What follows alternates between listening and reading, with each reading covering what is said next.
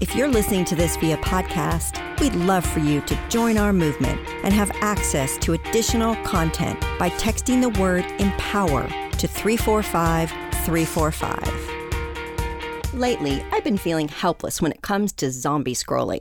You know, that thing you do in bed, your thumb moving up and down your phone, your eyes racing, and your mind barely paying attention. One of my favorite Instagrammers recently took a hiatus. When she returned, she discussed the need to clear her head and identify what exact purpose social media served in her life. She decided she needed to treat Instagram like her morning paper, so she very carefully curated the account she follows. Stew on that a bit. Are there any accounts you love to hate or that make you feel crummy? You have the ability to avoid them. You have the ability to create a portal that makes you feel confident, joyful, and inspired. One of the coolest things about Instagram is that you can discover new things to do, people to obsess about, and products to purchase. There's no doubt that big-name brands market a fair share on this platform, but Instagram is also a major source of revenue for small brands. When millennial women were asked how brands could reach them, 40% said Instagram was the best way. It's taking a while for this kind of marketing to catch on. It's kind of like back in 1966 when Time magazine predicted online shopping would flop, because, quote, women like to get out of the house. Part of why brands don't want to listen to marketing stats like the ones I just mentioned is that they don't understand them. If you're not an active Instagram user, why would you think the platform is worthwhile? Additionally, if you aren't speaking the language of other influencers, the likelihood of success drops. Brands also don't understand a whole group of customers they're trying to target, millennials. Today's woman to watch, Chelsea Krost, is a leading millennial influencer, and she got her start way back when Snapchat and YouTube weren't even ideas yet. She boosted her career with the polar opposite of social media, AM radio.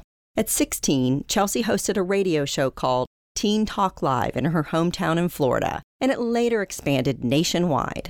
A couple of years later, she partnered with networks to produce a docuseries about feminine hygiene.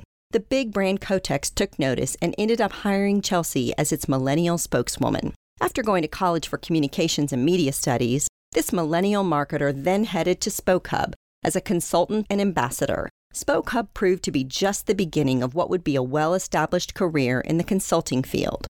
Now Chelsea helps business owners break into the millennial market through specific brand strategies. As relatable as Chelsea is to the millennial generation, she's also able to connect across generations. She first realized she could make a career out of speaking to millennials back during her radio show days, when she'd receive calls from grandparents who wanted to understand their millennial grandkids. Bridging that generational divide has proven not only to be fruitful for companies like Microsoft, but in personal relationships too.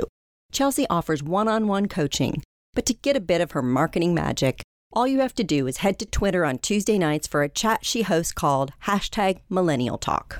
This weekly discussion dives into career topics specific to millennials and elicits about 30 million impressions.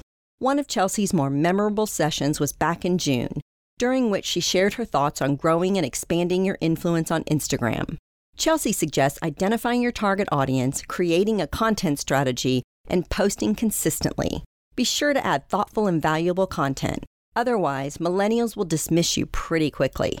Oh, and there are plenty of ideas to get more comments on social media too.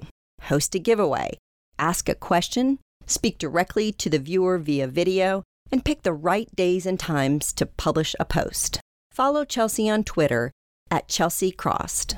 Millennials may spend a lot of their time staring at screens, but digital burnout is real. Sometimes you need to take breaks offline to succeed online. Check out our 3 tips on how to avoid burnout on the internet by clicking here, or if you're listening via podcast, head over to OnTheDotWoman.com. There's plenty to be said for influencing a whole generation, especially when influencing them to make the world a better, brighter place. Malala Yousafzai is definitely one of those influential women. As she said, "We realize the importance of our voices only when we are silenced." Looking for more inspiration, advice, and direction? Check out our new interview podcast, On the Spot, available now on any of your favorite streaming services, including iTunes, Spotify, Google Play, or Amazon Alexa. You can also find it on our newly renovated website, onthedotwoman.com. I go in depth with some of our most intriguing On the Dot women to watch. We are focused on your success. So let us know what you think by chatting with us at OnTheDotWoman on Twitter, Instagram, and Facebook. We'd love to hear your voice.